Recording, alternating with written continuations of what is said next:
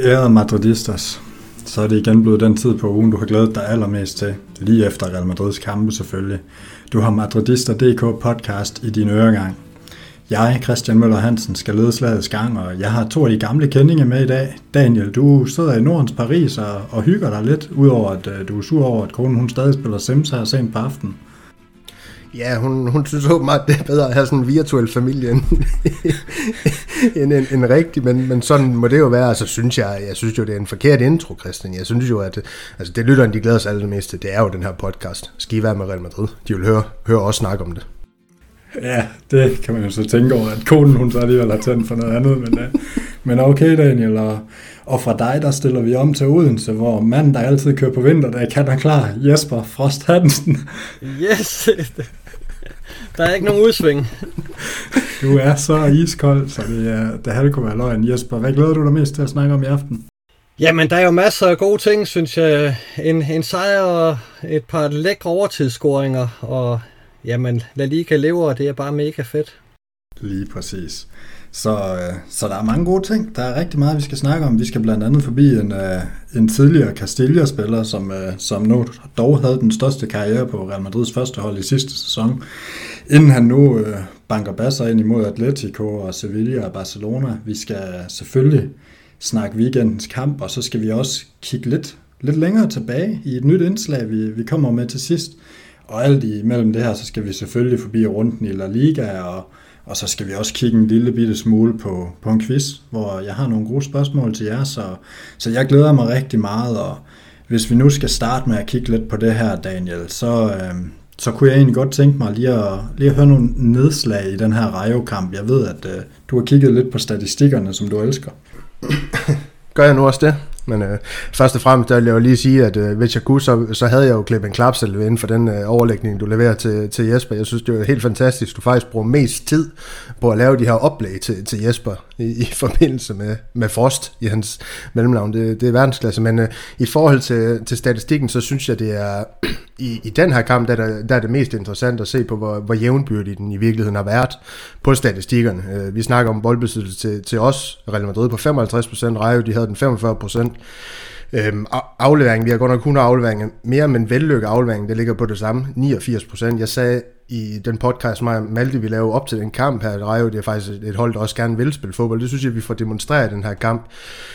De vil gerne op og danse med, lege med, hvor det er sjovt. Øh, de havde 19 skud på mål, øh, Real Madrid. De havde faktisk kun 15 i den her kamp. Vores expected goals, den ligger dog øh, et point højere end, øh, end Rejos i den her kamp på 2,73 mod deres 1,78, så vi var måske lidt skabt nogle større chancer i kampen, men øh, man skal ikke underkende, at øh, vi havde lige mange skud på mål, og jeg synes jo, altså netop det her med, at vi tillod Rayo Vallecano at komme frem til hele syv afslutninger i kampen sidste 10 minutter alene, de havde blandt andet den her gigantiske chance ved ham her, Oscar Valentin, øh, sidst i kampen, hvor Kroos nok en gang i den her kamp øh, laver noget kampafgørende og får den på stregen, der, der gør, at vi, vi, vi render med de tre point. Det går lige så godt.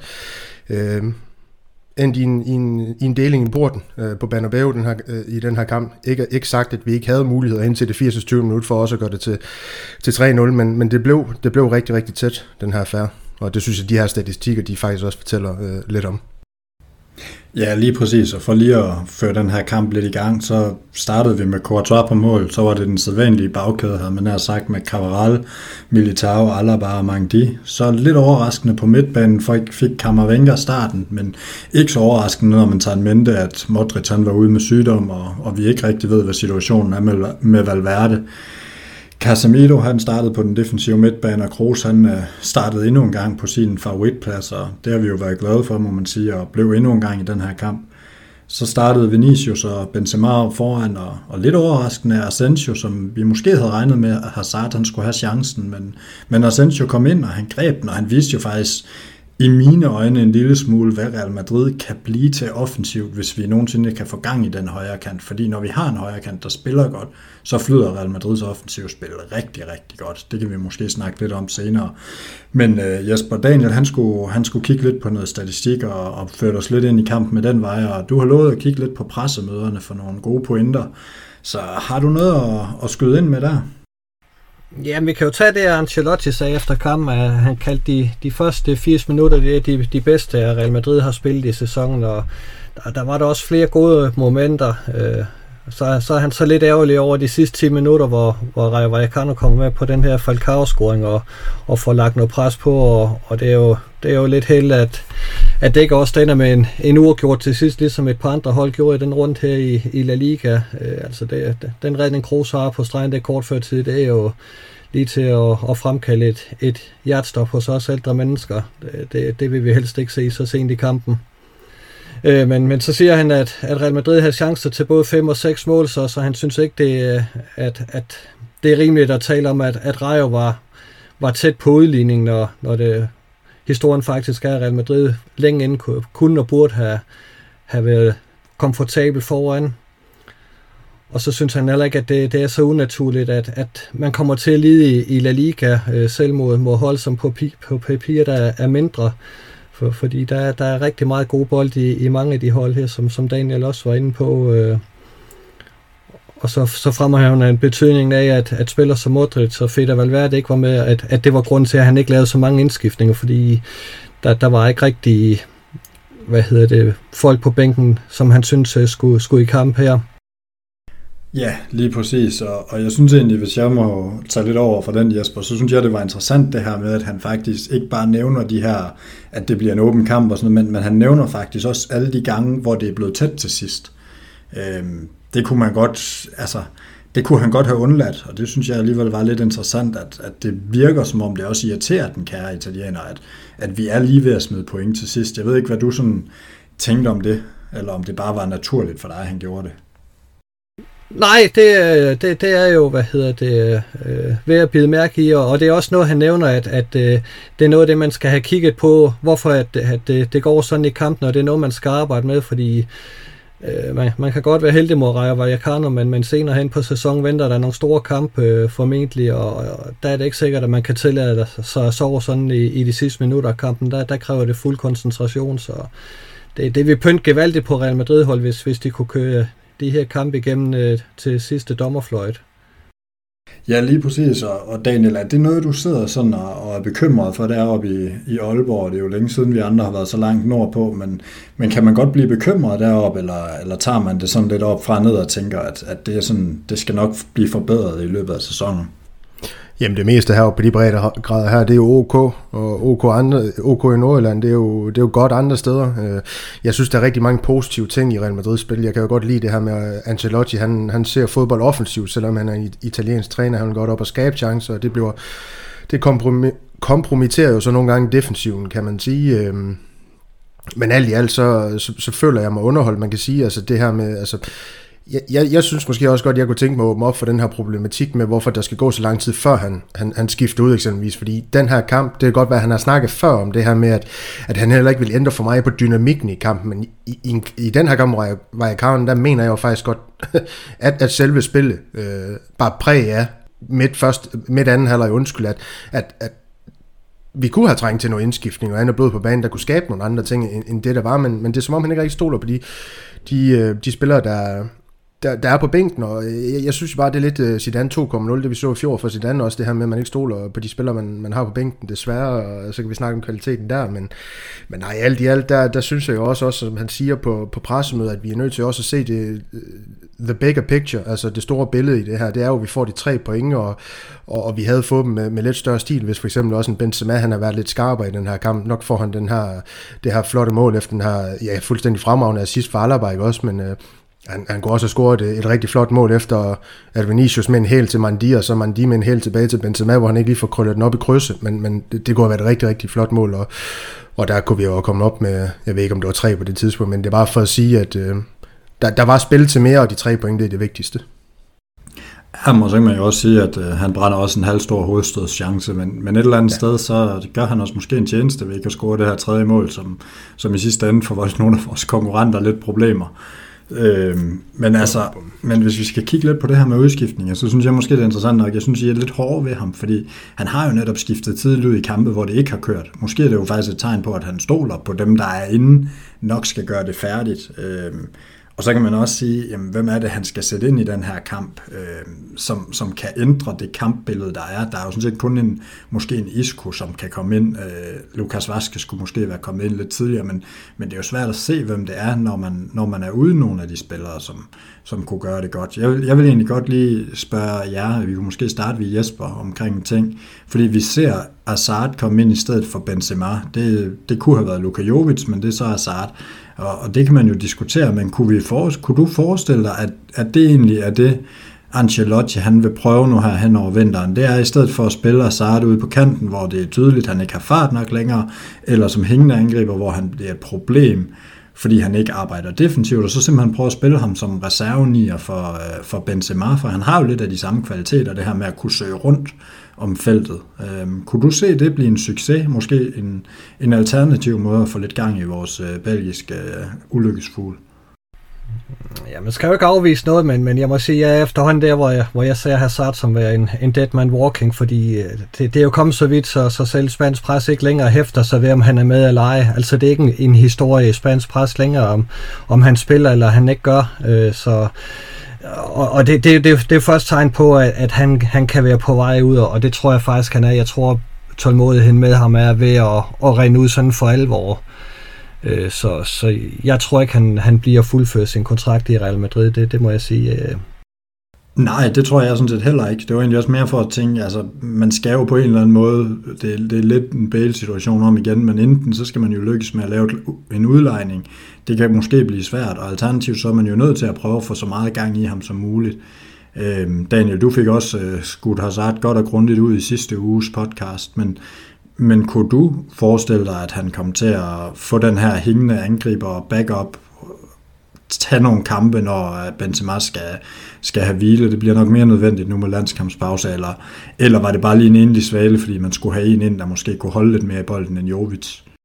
Var det en enlig? Det er et godt spørgsmål. Jeg tror, jeg tror, Ancelotti han siger de helt rigtige ting i pressen om Hazard, der gør, at situationen ikke bliver alt for tilspidset, at der stadig er ro på. Jeg tror ikke, Ancelotti han regner Hazard for heller ikke en spiller. Han, han, han vil, vil, vil bruge, øh, han vil faktisk bruge ham mindst muligt, det er nok det, jeg vil frem til, i Real Madrid. Jeg kan heller ikke se Hazard, når han spiller længere for Real Madrid. Det gjorde han jo i starten, inden han blev skadet, kan man sige, men nu han tilfører ikke holdet nu, når han kommer ind, og det er jo der hele problematikken er. Altså, vi skal jo ikke satse på en spiller, prøve at få ham i gang, efter min mening, øh, der har så høj en løn, øh, selvom han har kostet så meget, øh, for bare skal være reserve til Benzema. Altså, der, der må vi simpelthen finde, finde ud af nogle andre løsninger, så ser jeg det heller. Man, man prøver at få en Jovic i gang, som der er nogle lidt længere perspektiver i for mig, øh, end der er i Hazard, fordi Hazard han har ikke vist mig noget, der, Ja, det er faktisk lige før jeg vil sige, Jovis han har vist mig, vist mig, vist mig flere ting på grønnsvanden, Hazard han har, øh, i forhold til, at, øh, hvem der skal satses på de to. Øhm. Men, men, men du sagde også det her, Christian, med, med at vi måske var lidt for hårde i, i filten i forhold til Ancelotti, og hvordan han... Jeg, jeg synes jo bare, Shakhtar-kampen, at Real Madrid, de, øh, de ender med at bakse lidt med det, og så synes jeg, at det skal skiftes ud af det igen. De, de kommer bare alt for sent, de her udskiftninger, for at, for at ændre tingene i, i kampens forløb. Han snakker jo selv meget om dynamik, og jeg synes jo netop for at ændre en kamps dynamik, at det andet hold, de er ved at få overtage, fordi visse spillere måske er ved at være trætte, må, øh, slider lidt med, med nogle ting og sager, sådan at man er nødt til at skifte ud. Det synes jeg ikke, han har været god nok til på det seneste. Så er det jo umiddelbart spillet, men det synes jeg også, man har lov til at reagere på. Ja, jamen, og hvis vi måske skal følge den lidt til dørs, var var en af de spillere, nu har du, nu har du Ros Kroos, og det tror jeg egentlig, vi alle sammen kan blive enige om. Jeg tror ikke, vi behøver at dykke så meget ned i den her Kroos-indsats, fordi, fordi den var formidabel og beskrevet mange andre steder, men måske kigger lidt på en Kammervenga, som, som vel i mine øjne egentlig spiller en ganske udmærket kamp, men var, er det ham, du sidder og tænker, Daniel, man skulle have taget ud, og så måske have proppet øh, din favoritspiller Isco ind i løbet af anden halvleg for at få, for at få en spiller ind, som var frisk og som kunne holde lidt mere i bolden? Jeg tror ikke, jeg havde lavet den udskiftning, hvis det var mig. Så havde jeg taget Isco for, for Asensio, hvis det var. For at have, have et mellemled til, til Benzema og Vinicius i angreb. Øhm, Kammervenga, som du selv er inde på, han, han, spiller, han spiller sig op i kampen. Jeg synes, han til at starte med lige skal spille sig ind i, måske naturligt nok, fordi for mig i hans spil i den her kamp, hvor jeg var i kampen, der var det helt tydeligt, altså med Kammervenga, at han, han har fået instruktion om, at øh, lidt mere passivitet frem for aggressivitet i, i indgrebene. Det, det synes jeg, det var helt tydeligt på hans kamp i, imod Rayo. Øh, lidt mere, lidt mere vel afbalanceret i, i sine, øh, sine indgreb og beslutninger og boldomgang sådan helt generelt. Øh, spiller sig op, spiller en fin kamp, øh, ingen tvivl om dem, så, så nej, det er egentlig ikke ham, jeg holder pege på. Øh, jeg synes heller ikke, Casemiro han er verdensmester til hold i bolden, så der kunne man måske også have gjort nogle ting. Nej, og, og hvis vi fortsætter der, Jesper, Casemiro, var det bare endnu en, øh, en lidt småpinlig præstation af vores øh, brasilianske tidligere så sikker ankermand. Man skal, skal vi overveje måske at, at, at rotere ham lidt for... at hvad, hvad, hvad tænker du med ham? Kommer det bare af sig selv? Ja, det, det håber jeg da meget, det gør, fordi det ligner jo ikke, at vi har en, en direkte afløser. Antonio Blanco er jo blevet kørt lidt ud på et tidsspor igen, desværre. Øh, så, så der er jo ikke rigtig en afløser for Casemiro. Så, så, så jeg håber, at han, han finder tilbage til, til fordom, fordom storhed, fordi det, det har vi virkelig brug for, at, at han bliver det her midtbaneanker, som, som man slår sig på, og, og som fylder noget på, på midtbanen. Der, der er for lidt for langt mellem snapsene i øjeblikket. Jamen, øh, Jamen glimrende. Det, jeg tænker, vi har, vi, har, vi har fået rundet den her kamp sådan nogenlunde med, med de ting, vi skulle ind på, og de ting, der, der er værd. Øh, det, der er værd at nævne, det er jo egentlig, at, øh, at vi bringer os op på førstepladsen med den her kamp, og, og den tager, tager La Real så tilbage dagen efter. Men, men et eller andet sted en, en rigtig, rigtig solid øh, sejr, og, og endnu en, en 2-1'er, som, som bringer os videre. Øhm, og vi skal også videre i, i dagens program, og vi skal videre til quizzen, drenge. Er I klar? Nej. Ja, Nå. naturligvis er vi klar. Det blev da fuldstændig fabelagtigt. Jamen, øh, vi starter faktisk bare med en øh, klassisk tættest på. Og Jesper, da du altid er, er lidt underdog her i quizzen, så må du vælge, om du vil starte, eller om Daniel skal starte med at byde på det spørgsmål, der kommer lige om lidt, og I får det samme. Ja, så, så lad mig prøve at starte det. Det kan aldrig gå være en galt. Det er i orden. Egentlig er det meget simpelt. Real Madrid er det hold i La Liga i den her sæson, der har fået færre gule kort, eller det vil sige, Bilbao har fået det samme antal gule kort, men de har så fået et rødt kort også. Det har Real Madrid endnu ikke. Men hvor mange gule kort har Real Madrid fået indtil videre i denne sæson, Jesper? Har de fået 18? Det er slet ikke noget dumt bud, Daniel. Øhm, er det alt i alt, er det også med Champions League-kampe? Det er La Liga. Ellers så ville det i hvert fald være imponerende, hvis Bilbao havde fået det samme. Det sagde du måske også til at starte, men det var bare ikke mig. Det var bare lige mig, der ikke Vi har spillet 12 kampe, lad os sige, vi får... Vi tæller os jamen 1,8, 2,5 i snit, lad os sige 24. I er, I er alligevel lidt imponerende, fordi øh, jeg havde egentlig planlagt den her quiz, så vi ikke kunne stå uafgjort efter første runde. Men, øh, men det kan vi så, fordi vi har tilregnet os øh, 21. Så, det var fuldstændig fabelagtigt. det er da vildt. så jeg, jeg ved ikke, om I er lige gode eller lige dårlige, men, øh, men I er i hvert fald lige, så det, øh, det skal I have ros vi, vi, vi tager begge dele meget Jesper, tror jeg. Ja, det gør vi. Det synes jeg. Det synes jeg er flot, og ros for ikke at fedt spille den, Daniel. Det, det er stærkt. Men, ja, ligesom øh, Jesper. Men videre til vores vanlige... der er mange måder. Ja, jeg kan godt. Ja, det er der fandme videre til vores vanlige punkter her, hvor vi skal, vi skal kigge lidt på, på ugen på madridister.dk allerførst. I har begge to sendt mig en nyhed, og det er ikke de samme, så det, det er jo rigtig positivt. Daniel, du vil gerne kigge lidt på, hvem der scorer vores mål, og så sagde du, at du ikke var statistikkens mand, og så kommer du med en nyhed om statistik, så det er jo dejligt. Ja, og det her, det kan måske i virkeligheden godt blive lidt langt, så buckle op. Det er med at øh, hænge i, nu når den nordjyske talestrøm den begynder, men øh, altså, det er den her nyhed, som Laura hun har forfattet med Benzema og Vinicius bag 62,8% af Real Madrids mål. Vi har rost dem individuelt, men vi har også rost øh, det her blomstrende kollektiv, kollektiv samarbejde, de har, de her to spillere på Grønsvand. Så det er ikke så meget for at sætte fokus på, øh, hvor meget Real Madrids succes på Grønsvand, det afhænger af de her to, og hvor meget øh, af vores, hvad kan man sige, i anfølgelsestegn succes i den her sæson, det har afhængigt af dem. Øhm, så det er ikke det, vi skal bruge så meget tid på. Jeg har i stedet valgt at gå i en lidt anden retning med artiklen, og, og sætte lidt fokus på, hvorfor vores brasilianske øhm, guldfugl har fundet melodien i Real Madrids score mål, og assisterer fremstår øh, sådan helt generelt farlig i sit slutprodukt offensivt. Her tænker jeg også på driblinger og de ting her. Øh, man kan sige, Malte og, og jeg selv, vi snakkede lidt om det i sidste podcast, men, men der havde jeg ikke rigtig noget konkret at bygge øh, den konklusion, vi sådan lidt haltende kom frem til i forhold til, om Vinicius succes skulle tilskrives øh, Ancelotti eller. Han gider ikke rigtig selv at, at tage den på, tage, på sig italienerne, at øh, Vinicius han har fundet melodien. Så derfor, der er vi inde og kigge lidt på, om, øh, på Vinicius positionering på banen i år under Ancelotti, og det er jo ikke noget, I andre kan se, fordi jeg har ikke de her to heatmaps øh, kontra i fjor under Zidane. Og så er jeg selvfølgelig Skide også sammen... podcast venligt, dagen. ja, lige præcis. Men så er jeg også sammenlignet lidt udvalgsstatistik fra sidste år i år. Øhm, I den her omgang, der er det sagt for den øh, side, der hedder Sofascore. Øhm, der er et rigtig fint sted at lige dykke ned i nogle spændende tal, hvis man har lyst til det. Men sådan helt kort, fordi jeg hit med, at vi kan lægge dem ud efter øh, podcasten. Den, ja, den rammer jo så fredag, kan man sige. Så kan det være, at det kommer ud i løbet af weekenden, for, for man ligesom kan se, hvordan Vinicius han, i sit heat med sidste år faktisk er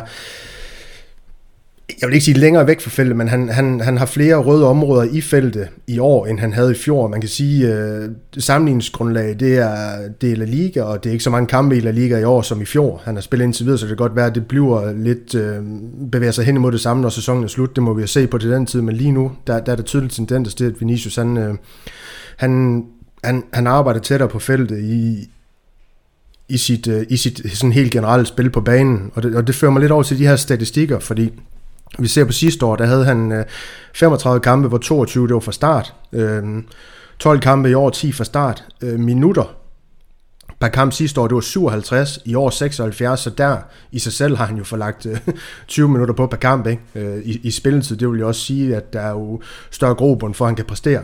Mål sidste år, det var 3. I år, der har han alene lavet 7 i La Liga. Det er igen La Liga, det her, det skal man huske på. Mål per kamp, 0,1 i sidste sæson. 0,6 mål per kamp i år. Øh, hans målfrekvens i sidste sæson, det var 660. Øh, ja, der gik 660 øh, minutter for hver, for hver gang han scorer, og i år der er det 131 minutter.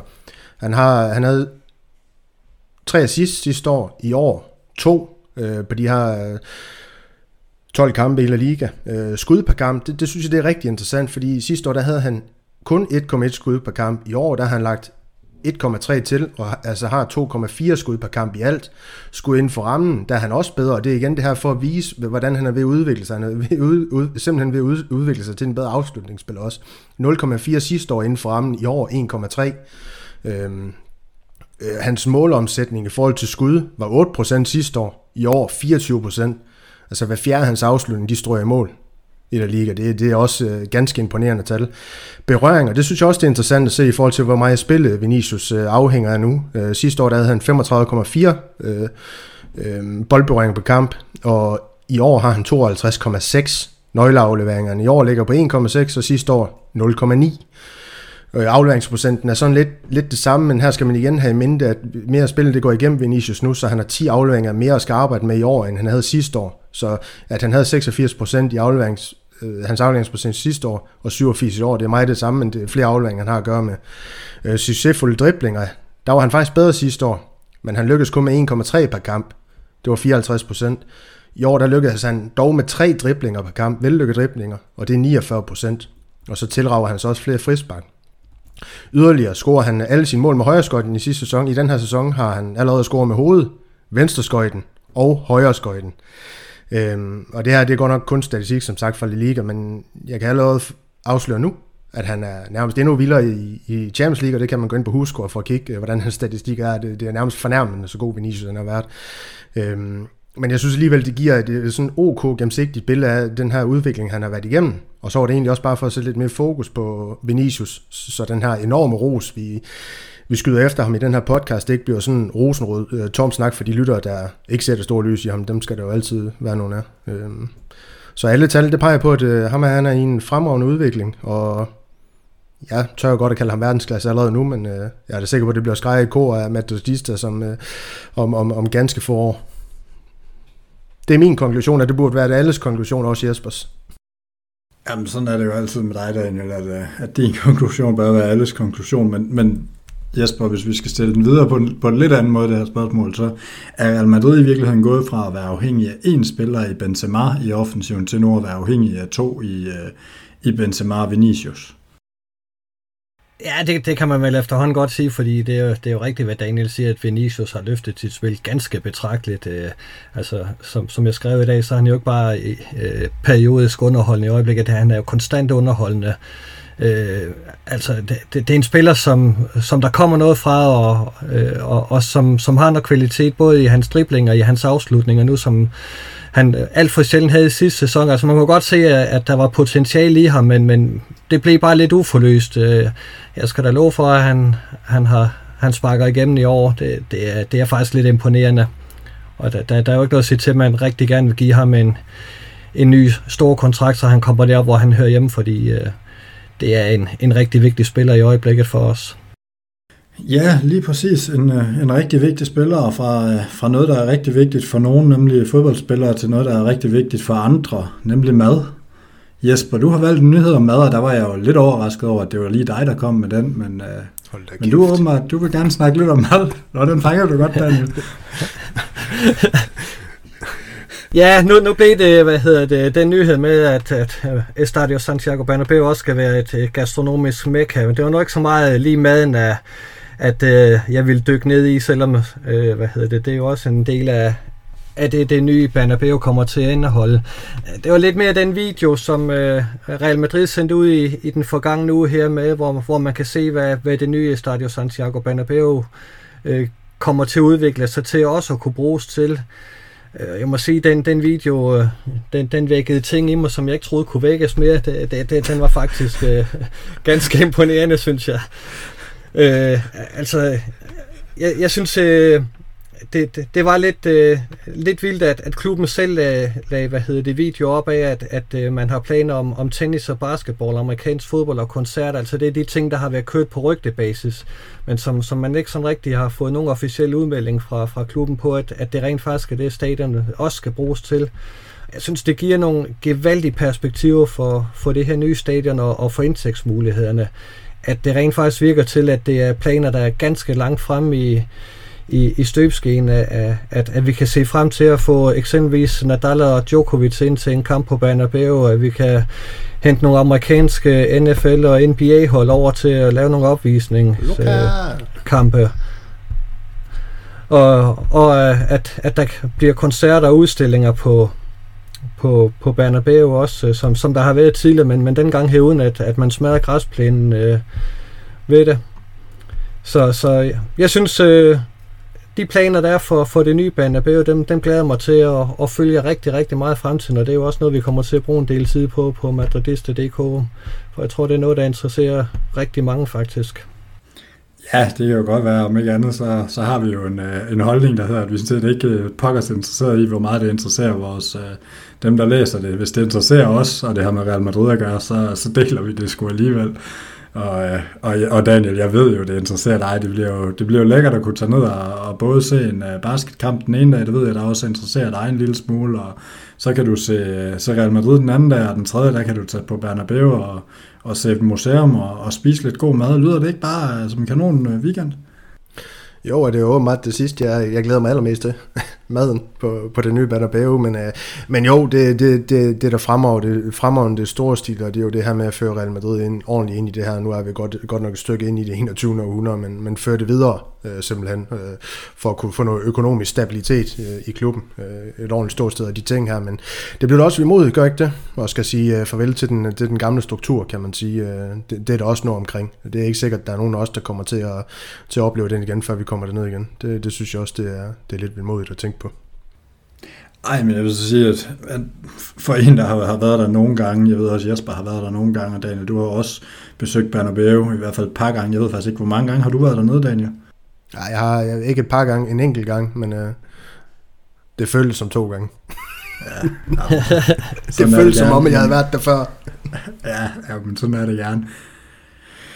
Ja, men, men altså, hvad skal man sige? Selvfølgelig er der nogle ting, der, der bliver lidt anderledes ved at tage på Bernabeu, men jeg tror også bare, man er nødt til at kigge ind i, i en ny tid, hvor, hvor stadion skal kunne bruges anderledes, og bygninger er for dyre at have liggende centralt. Øh, og, og det har jo også nogle gange været sørgeligt at tage omkring Bernabeu, hvis der ikke har været kampdag, eller hvis der, hvad skal man sige, man er kommet tidligt til, til et mindre opgør. Der er det måske fint nok, at der kommer til at kunne ske lidt mere, og, og være lidt et andet liv omkring det, så det ikke kun bliver omkring to bare, at der sker noget. Øh, og også i forhold til, at man vil jo sikkert også gerne have nogle børnefamilier og, og lidt mere, lidt være venligere på nogle andre områder, det kan man blive lidt bedre på den her måde. Så, så jeg ser også store perspektiver i det her, og det er jo, det er jo måske et eller andet sted meget smukt, at uh, den ene peger på Vinicius, og den anden peger på, på Bernabeu, fordi de to ting kommer forhåbentlig til at betyde rigtig meget for hinanden i, i løbet af de kommende 10 år. Og håber vi, at Vinicius han ikke laver sådan en brasserkarriere og er færdig som 26-årig. Men, øhm, men fra et par gode nyheder, synes jeg, vi skal, vi skal gøre det lidt anderledes, end vi plejer at, at tage quizzen her, inden vi snakker La Liga. Øhm, og øh, stillingen i quizzen, den øh, vælger jeg at sige er 1-1. Og vi fortsætter lidt med fokus på de her gule kort. Og Jesper, du øh, må vælge, om du vil have et spørgsmål til La Liga eller et til Champions League. Ah, så tager jeg La Liga så. Det er super fint. Du skal egentlig bare fortælle mig, hvilken Real Madrid-spiller, der har fået flest gule kort i La Liga i den her sæson. Er Real Madrid-spillere? Ja. Det er jo Eduardo Camavinga. Bingo. Der er simpelthen point. 2-1 til Jesper. Daniel, du får Champions League-spørgsmålet. Hvilken Real Madrid-spiller har fået flest gule kort i Champions League i denne sæson? Mm. Øhm. Jeg går med Casemiro. Det er mit bedste bud. Jeg er jo simpelthen knivskarpe her til aften. 2-2. Det er, Og det er jo lige før, det giver sådan en sug i mellemgulvet, øh, når man hører, at jeg svarer rigtigt lige efter hinanden. Det er, det er meget, meget imponerende. Jeg havde ikke regnet med, at I, øh, I havde ramt den indtil nu, så, så ros for det. det kan jeg sige, det havde jeg heller ikke regnet med. Nej, og fra nogen øh, succes til nogen, nogen vil sige, at de har succes, og andre vil sige, at øh, det går som præsten prædikede. Men øh, vi har jo indført et nyt indslag her til aftens podcast, og det er Barca Watch.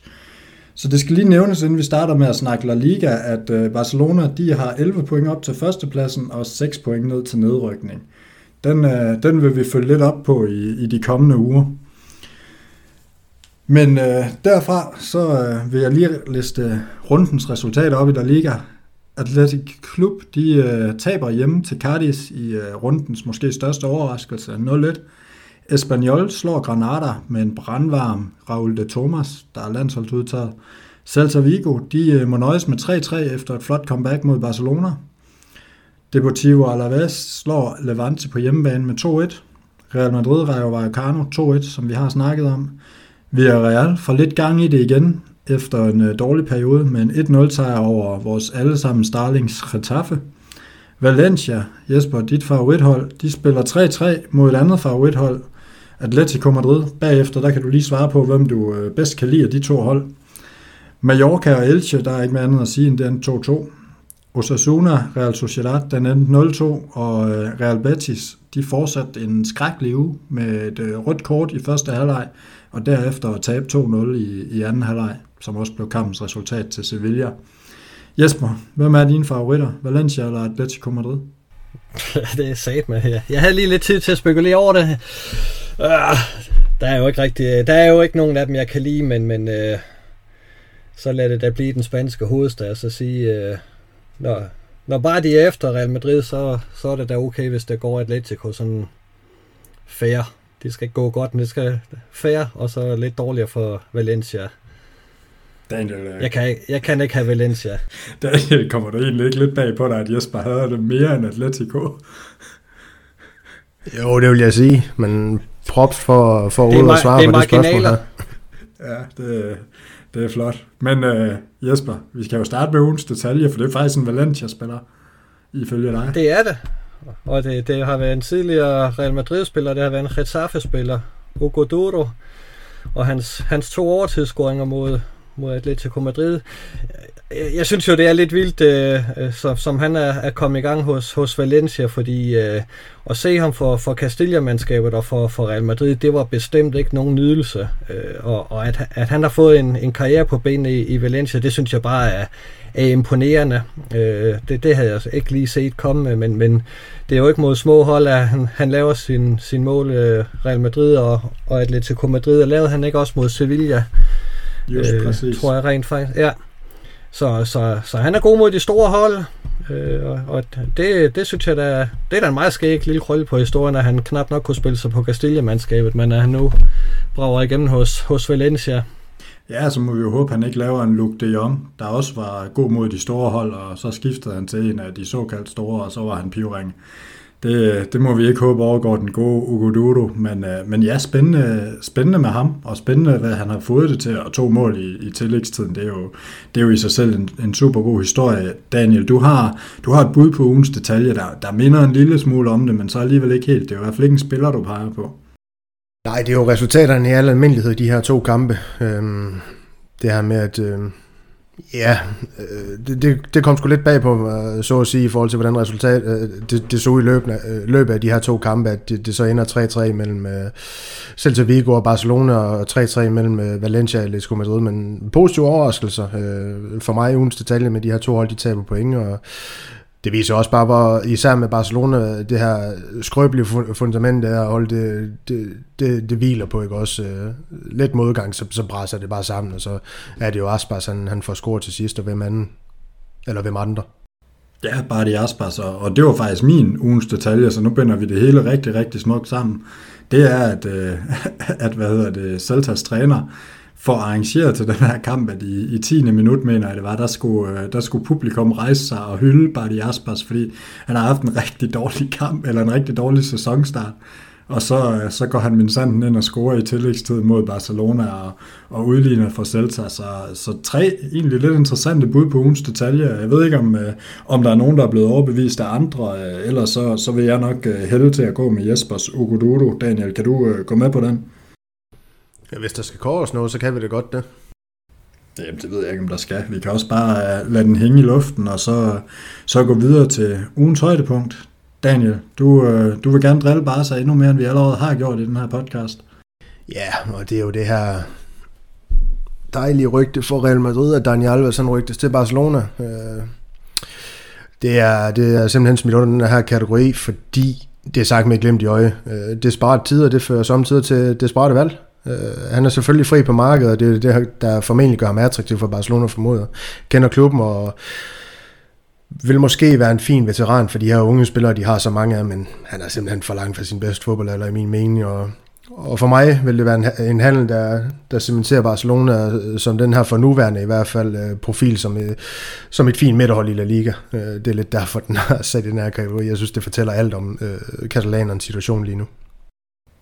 Ja, et eller andet sted, så minder det vel ret meget om, når Real Madrid er rygtet tilbage til, til Cristiano Ronaldo. Altså, selvom noget af det har været godt og, og sluttet måske lidt tidligt, så, så skal man jo nok ikke altid gå tilbage til det. Og omvendt, så, så kunne de måske godt bruge både noget erfaring, men også en, der kan, der kan tale lidt højt i omklædningsrummet, som, øh, som, som de måske har brug for. Og, og hvad skal man sige, det er jo svært at finde uh, dårligere højre bakken min gæster alligevel. Så, uh, så der er måske alligevel lidt perspektiver i det. Jesper, du... Uh, du vil fra at snakke afdanket højre bak, så vil du gerne snakke øh, fremtidens venstre ving. Ja, det vil jeg. Det, det er ikke kun fordi Daniel er med i aften, men jeg, jeg vil godt uh, fremhæve Vinis uh, solotur ja, ja, uh, i kampen mod Rayo Vallecano. Så kan han. Så kan han, ja. ja. Det var jo bare uh, fuldstændig eminent og, og vildt ærgerligt, at, at han ikke lige får, får sat, uh, sat den ind, fordi han, han gjorde jo alt rigtigt uh, i, i den solotur, og, og det er jo ingen for, for ingenting, at, at han i spansk presse lidt, lidt flot måske bliver sammenlignet med, med Maradona. Altså, det, det, det var sgu en vild dribling, og, og det er jo sådan noget, europæisk publikum gerne vil se. Og det er det, de får fra, fra Vini i øjeblikket, så øh, han er bare en skøn spiller at følge. Er, er det nok, Daniel? Eller skal jeg rose ham mere? Ja, altså jeg synes, jeg synes du var lidt halvfæsen sidst du, i, øh, senest i podcasten her, hvor du sagde, at øh, han havde, altså, man har godt kunne se på, om han har potentiale. Jeg synes jo godt, du kunne snakke lidt videre og så sige, jamen i sidste sæson kunne vi se en potentiale.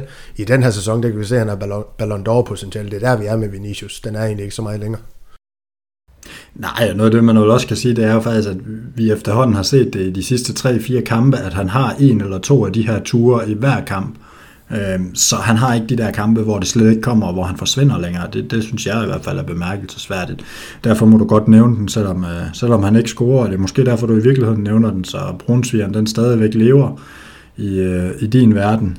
Jeg, øh, den le- Hvad siger du, Jesper? Nej, den, den lever lidt endnu, men, men øh, ja, han, han skal sgu nok nå de der 16 mål, det, og, og det er dejligt. Jeg, det er en af de, den slags Brunsviger, jeg gerne vil have med. Det, det er den slags vedmål. Det er, det er en win-win, at jeg tager den. Oh my god, så man kan smøre tyk på. Men flødeskum må du skulle selv stå for. det er i orden. Ja, det, det kommer jeg nok aldrig til at blive enige om, men, uh, men et tredje bud på, på ugens højdepunkt herfra var i hvert fald, at, uh, at Toni Kroos, han, uh, han er tilbage. I, det er jo nok ikke nogen hemmelighed, at han er en af mine absolute favoritter. Men altså, han er jo kampafgørende et, et helt eminent mål, hvor, hvor jeg stadigvæk, øh, altså, hvordan han rammer den, det synes jeg slet ikke bliver omtalt nok, og så, og så, en, og så en defensiv aktion, hvor det, det er sjovt for den her kameravinkel, hvor man ser den fra målet, der, der ser man bare lidt af den der måde at, at næse og opsnus, hvor bolden ender. Det vil jeg også nogle gange se med angriber, det der med, at de bevæger sig faktisk allerede inden det, der sker. Altså, Kroos, han rykker hurtigere end den angriber, han står og dækker op, allerede inden, hvad skal man sige, nu kan jeg ikke huske, hvem det var fra Rayo, skal til at afslutte der begynder Kroos at bevæge sig over af, som om han har en fornemmelse af, hvor bolden kommer, og så får han clearet den. Jeg synes simpelthen, det er, ja, det var, det var meget, meget vigtigt, og det er jo dejligt at se, og det viser jo også, hvorfor det er, han er vigtig. Han kan være kampafgørende, og en ting, jeg egentlig også godt ville have rundet, som jeg, som jeg glemte, mens vi snakkede kamp, men det er jo den her balance med Kroos, at nogle gange kan det godt blive lidt stationært, men når han kommer i felterne, eller særligt offensivt kommer med i feltet, så bliver det bare ofte rigtig farligt for Real Madrid, for så får vi flyttet en ekstra mand ind, og han er så god en afslutter, at han faktisk godt kan score på en del. Jeg ved ikke, Daniel, om, øh, om du kan bakke mig lidt op her. Jeg ved, du også er, du også er glad for vores tyske spilmakere. Der er ikke noget, der ikke er, smukt ved, ved Toni Kroos, lad mig sige sådan, og du har fuldstændig ret med det her med, når han kommer længere frem. Altså det åbner også banen på en helt anden måde for de andre spillere, fordi at han trækker noget fokus fra, fra dem centralt. Det gør, at, øh, at, hvad kan man sige, Benzema, Vinicius og hvem der nu er, Asensio, Rodrigo, you name it, kan, kan arbejde på nogle lidt andre måder omkring ham. Ikke også? Øh, så jo, det, det skaber den helt anden trussel, en anden dynamik også ind i det her indgreb. Altså det er jo nærmest smukkere end det mål, han laver i virkeligheden, øh, efter min mening. Og øh, uden tvivl kampen spiller i den her kamp Real Madrid. Det er et helt andet hold med Toni Kroos, øh, et hold i en øh, øh helt anden kaliber i virkeligheden, og så synes jeg faktisk også, at for at snakke om noget, noget helt andet, vi glemte Camarelli i den sammenhæng her, at han er kommet tilbage og begyndt at finde noget spil, det, især i kampen mod Rayo her, det, det, det, synes jeg også, det giver Real Madrid et andet udtryk. Men jo, Kroos, øh, fuldstændig fabelagtig, når han også kommer længere frem på banen. Ja, jamen, øh, jeg kan jo, jeg kan jo kun bifalde, og så må, må det jo være op til lytterne, hvad de synes ugens højdepunkt var, og, og fra ugens højdepunkt så til ugens lavpunkt, og Daniel, det kan jo ikke overraske nogen, at du gerne vil snakke Vinicius nu. ja, og, og det er jo sådan lidt en, uh, lidt, en, uh, lidt en underlig ting måske at tage med, men det, her, det er jo det her med, at han, han til at starte med blev fravalgt på det brasilianske landshold, og så desværre efter min mening, det er derfor det er lavpunktet, blev efterudtaget på grund af Firmino, der, der er skadet, så han, han, han kommer ind, fordi er du fravalgt i første omgang, og står bag køen i forhold til de her, hvad han hedder, Antoni og, Rafinha og hvad de nu ellers hedder, de her offensive spillere, de har Brasilien, og de er også dygtige. Fred være med det. Men, men de fortæller jo mig bare en historie om, at han skal til, øh, rejse helt til Brasilien. Hvor lang tid det så indtager, ikke også? Og sidde på bænken dernede og have nogle træningsdage frem for at have dem i Madrid øh, sammen med holdkammeraterne. Det synes jeg, det er lidt ærgerligt. Øh, og, og derfor er det mig, for mig øh, ugens lavpunkt, at, at, han, at han blev efterudtaget. Ja, Jesper, er det mere surt, at uh, Betis de taber tre kampe i træk, end Vinicius er på landsholdet? Nej, altså Vinicius skal jo på det brasilianske landshold, og han skal være en af de første at blive udtaget, fordi der er han jo efterhånden, øh, altså der, der er mange af de der brasilianske angriber, og de må, de må have været søde ved, ved landstræner Tite på et tidspunkt, fordi øh, det, kan være, øh, det må være den eneste grund til, at de bliver valgt før Vinicius i øjeblikket der. Så, så øh, jeg, har, jeg har valgt at gå med, med Betis og deres øh, tre nederlag, trækkende rostypen for et par uger siden, og, og gjorde dem til til ugens højdepunkt, fordi de var, var kommet efter, godt efter det med højeste pointantal øh, i en sæsonstart nogensinde. Øh, og så ryger det ind i, i tre nederlag. Træk godt nok øh, til, til to tophold i La Liga, Atletico og, og så lokalt opgørt mod, mod Sevilla. Men, men at de så også taber, øh, var det 4-1 til, til Leverkusen i, i øh, Europa League, det, øh, så, så begynder man at være, være lidt i krise, synes jeg. Det, det er lidt ærgerligt, fordi øh, de, de, de har et spændende hold Betis, så, så jeg håber, at de, de kommer tilbage på, på rette spor ret hurtigt. Men, men tre nederlag i træk, det, det er ikke så godt. Det, øh, det var også et absolut glimrende bud. Jeg synes, vi egentlig har fået rundet den her La Liga-runde øh, rigtig fint, og, og mange gode pointer. Nu går, nu går La Liga lidt på pause, så... Øh, så jeg tænker måske, vi skal, vi skal lade den ligge der, og så, så kan vi i næste uge måske kigge lidt frem imod, hvad der skal ske. I stedet så skal vi have en afgørelse i quizzen, og så har vi et, øh, et lille nyt indslag, som øh, lytterne kan glæde sig til lige om lidt. Men uh, Daniel, den her quiz. Nu må du få lov at vælge. Er det dig eller Jesper, der skal starte den afgørende runde? Jamen, det får Jesper lov til. Det er ganske i orden. Det I skal, det er egentlig bare, I øh, på skift skal nævne de fire målscorer, da Real Madrid i sidste sæson slog Granada 4-1. Det er der, vi øh, spiller efter landskampspausen. Jesper, du, øh, du kan få lov at starte. Hvem scorede Real Madrids mål? Du, kan, du skal blot nævne en, og så kan Daniel få lov bagefter. Ja, det er jo en af dem her, jeg godt kan falde på allerede den første, fordi... Det, det er sket før. Måls... Ja, det er i den grad sket før. Altså et sikkert bud, så er det sikkert forkert alligevel, men, men Benzema scorer jo mange mål i mange forskellige kampe, så han vil være en af dem, jeg hiver frem. Ja, men øh, for en gang skyld, så er det i orden at hive den frem, Jesper. Så, øh, det er fint. så du har ramt plet her. Daniel, du skal fortsætte. Ja, det skal jeg. Øh, jeg har kun to navne. Jeg siger,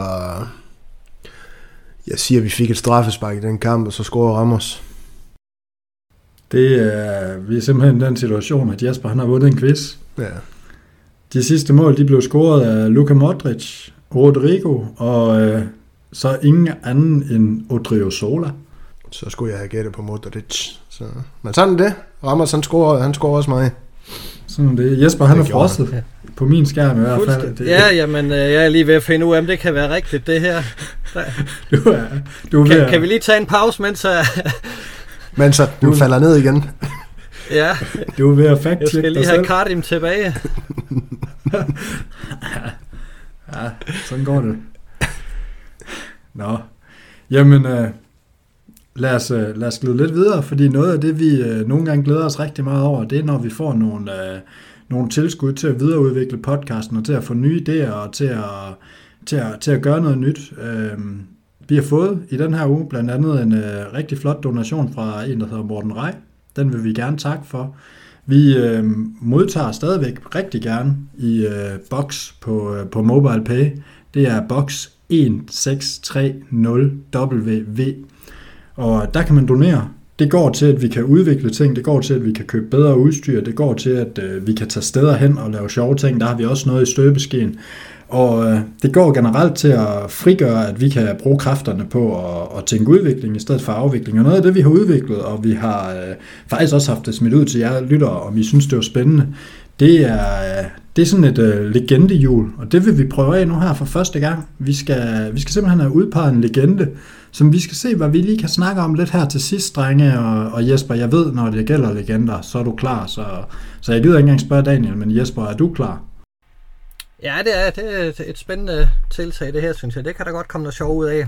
Håber jeg. Nu, nu ser vi. det er glimrende. Imens jeg spænder hjulet, så kan Daniel få lov at, at bare snakke lidt. Hvad skal jeg snakke om? Det ved jeg, jeg synes, jeg har snakket alt rigeligt i den her podcast. Jamen, jeg håber jo lidt af, af visse årsager, at vi lander på Clarence og frem kunne jeg godt lide. Ja. men så må ja, vi se, der, der har været rigtig mange store i, igennem Real Madrids historie, og, og jeg ved også på det her jul, at der gemmer sig nogen, at uh, folk måske ikke vil betragte som legender, men i historien faktisk har spillet mange kampe, som vi ikke har fået talt nok om på den her podcast, også i, i gennemgangen af, af, af alle tiders hold, hvor vi havde mange spillere op at vinde. Og jeg kan afsløre under Leander Blanco, som, øh, som hvad hedder det, det her jul, det går under hos os, der, jeg tror altså, vi skal trække lidt på Jesper i aften, Daniel, fordi det er godt nok det igen, det, jeg har, jeg har hørt meget om en navn, men jeg må nok erkende, at øh, jeg har ikke rigtig set ham spille andet end på et øh, par gamle VHS-bånd, jeg har kunne grave frem, og, og hvad der ellers har været. Jesper, jeg ved, det er en af dine absolute favoritter, vi har faktisk aldrig fået optaget en podcast om ham. Det her det er jo måske anledning til, at vi snart skal få det gjort. Kan du næsten regne ud, hvem det er, jeg har jeg sådan, øh, graver frem imod? Ja, det, er jo, det er jo næsten for, for smukt og for godt til at være sandt, hvis det er Juanito, som jo ville være fyldt 67 år i dag. Det, jeg er glad for, at du fik det med, for det havde jeg glemt, og i øvrigt også tillykke til Kammervenga, og ikke, at vi skal snakke mere om dem. Vi skal lige fem år længere frem i tiden, for at få det helt med, så er det, det er simpelthen Butragenio. Ja, griben. Ja, men det er, jamen det, det er jo en legende og, og indbegrebet af, af de værdier, Real Madrid står for, altså stor sportsånd og altid en færre spiller, som, som ikke kunne drømme om at, at hunde sin modstander. Øh, øh, øh, han er bare øh, fodboldens gentleman nummer et. Øh, det, det, der, der, der er jo ikke nogen, der, der ikke kan lide ham. Altså selv Barcelonas tilhænger, tror jeg, øh, måske i et svagt øjeblik vil indrømme, at, at ham kan de sgu faktisk godt lide. Det er en af de spillere, som, som, øh, ja, som bare er, er umådeligt populær overalt. Øh, øh, så, så ham har jeg faktisk kun gode minder om. Ja, det var måske lige, øh, nu sidder jeg i hvert fald og graver lidt frem i min hukommelse. Jeg kan se, at Daniel han er begyndt at google, og det, det må man faktisk godt lige her. Det må man normalt ikke i vores quizzer, men, øh, men lige nu der er det faktisk okay. Men, men noget af det, der kommer frem i min, øh, det, det er noget med, med, at han faktisk måske ikke er så populær i Danmark, eller i hvert fald var i 86, Jesper. Husker jeg helt forkert her? Eller var det 88? Jeg, jeg er ikke, øh, der, jeg var knap nok født der. Er lige eller? Er I der? Jeg er der, men Jesper han frøs. Så laver vi lidt andet overlæg. Daniel, øh, skæbnen den vil jo simpelthen så, øh, så grueligt, at, øh, at en quiz-sejr og, øh, og, og, hvad hedder det, øh, Butragenio, det var, det var for meget for, for den kære gamle mand. Han, øh, han er simpelthen blevet lukket helt ud af, af både Skype og, og det hele, så, så vi må prøve lige at, at snakke lidt på Tregenio. Jeg ved ikke, om du har noget at byde ind med på den her... Øh, Griben, som han blev kaldt? Øh, altså det, det man kan sige, det er jo, at, øh, at det kuriøse i det, det er jo, at han faktisk fik sin øh, debut i, i 1984 øh, under Alfredo Di Stefano i sin tid. Real Madrid i den her kamp, de var, de var bagud 2-0 inden øh, Griben han kom på banen. Han scorede to i kampen og, og assisterede så at øh, Real Madrid de, de ender med at, at, at vinde kampen. Jeg, jeg ved ikke, hvem du er imod, men, men det er ligesom, kunne man sige, startskud på den her gloværdige karriere, han, han fik i Real Madrid, og, og en af de her ikoniske syver, vi har i vores øh, ja, rigtig, rigtig flotte historie. Ja, lige præcis. Det er, det, det er en stor legende, og, og det var også øh, det er også en af dem, der ligger højt på, på både på mållisterne og på, på kamplisterne, så det er, det er bestemt en legende. Nu prøvede jeg før, hvor, øh, hvor, hvor Jesper så røg ud og, og tale lidt om, øh, om, om, om hans landskampskarriere, fordi han, øh, han scorer jo også imod Danmark i, øh, i en vigtig landskamp, og, og spiller faktisk også næsten 70 landskampe, så, så på den måde er det, er det også en stor, stor mand, og, og vi må også tage med noget af det, som jeg i hvert fald kan huske ham fra i, i sin levetid, udover at jeg i øvrigt har, har nærmest mødt ham på, øh, på hvad hedder det, Stadio Di Stefano nogle gange, jeg var derude, men, øh, men hvad hedder det, det er det er, at han jo var sportsdirektør for, for Real Madrid også, eller, eller sådan havde en, øh, en i hvert fald ledende rolle der også. Så efter karrieren er han jo også en af dem, der har været inde og, inde og have en rolle. Og, og be, altså Daniel, vi har jo snakket lidt om det før, men det betyder jo også noget i forhold til, hvordan man ser tilbage på den her mand. Ja, det er, jo, det er jo ting og sager, man skal have med i overvejelsen. Ikke? Også at han har været inde omkring klubben, og, og også øh, er han det i dag. Han udtaler sig i hvert fald i, i vendinger omkring Real Madrid, og har holdninger til klubben, skøren og laden og sådan nogle ting her. Der er ingen tvivl om, at han, hans hjerte det er hvidt og, og støtter Real Madrid og alle de ting her. Og, og hvad er der mere at sige? Altså, jeg er lige hurtigt ind og se, det var 463 officielle kampe, han nåede for Real Madrid, 171 mål, så han var jo en målslur for sin tid, skal man tænke på. Nu er der gået lidt inflation i de her mål, så, men dengang der var det rigtig mange, så har han seks ligatitler, to FA Cups, det hold, det kunne jo aldrig sådan rigtig, det brød den her forbandelse i Mesterholdens turnering, som det hed dengang, og så, så tage den hele vejen, og det er måske det eneste malurt med ja, Grippen som, som bannerfører for det her, øh, den her, ja, hvad kan vi kalde den, øh, ekstraordinære overgang af, af Real Madrid-spillere. Øhm, to spanske Supercup øh, har han også øh, jo, jo, ja, men, på sit CV, men, men øh, stor karriere, det er mere, mere det, jeg vil frem til. Ja, lige præcis. Han, han bliver jo lidt en... Øh, han bliver jo lidt en, en afgørende mand for den her epoke, Real Madrid har i, i slut 80'erne, start 90'erne, med, med, med de her fem mesterskaber i træk, som jo, som jo fremstår helt unikt. Og, og, og det jeg nævnte før, det var, det var de her fire mål, han lavede mod Danmark i en, øh, i en 5-1 sejr til VM. Det, det, er jo også, øh, det vidner jo også om en, en spiller med, med stor, stor kvalitet, og, og Jesper, han kunne simpelthen han kunne ikke få nok, så, så Jesper, du vender lidt tilbage. Vi har siddet og, og forsøgt at nævne lidt om, uh, om Buitra, men, uh, eller Butragenio. Det, det var simpelthen for meget for dig og for din computer der i, i Odense. Ja, det var lidt voldsomt. Øh, jeg skal lige inden vi går videre. Nu har jeg den, den er gendannet. Den, jeg har lavet her, kan jeg fortsætte optagelse, eller skal jeg gennem den? Uh... Gennem den, du har der, så, så tager jeg resten på, uh, på, uh, på Skype her for dig. Det, det tror jeg, det er det sikreste. Yes. Hvad siger I med, med Butragenio? Ja, men hvad vi ikke siger, altså det er noget, vi ikke har noget rundt, der er en topscorer-titel, og, og Jesper, nu, nu nævnte du noget af det her, vi har været lidt inde på, på ham som sportsdirektør, vi har været lidt inde på, at øh, han også havde en landsholdskarriere, og, og på alle de her titler for, for det her hold, men, men en, en topscore-titel for en Real Madrid topangriber igennem 10 år, er det, vidner det også om, om, at han måske alligevel manglede lige det aller sidste for at være en af de allerstørste? Nej, det, det synes jeg ikke, fordi han, han var jo ikke øh, klubbens øh, absolut øh, hvad hedder det, topangriber. Han, han øh, dannede jo øh, par med øh, hvad hedder han, øh, Hugo Sanchez øh, i en stor del af tiden, og det, og det var jo ham, der lavede målene.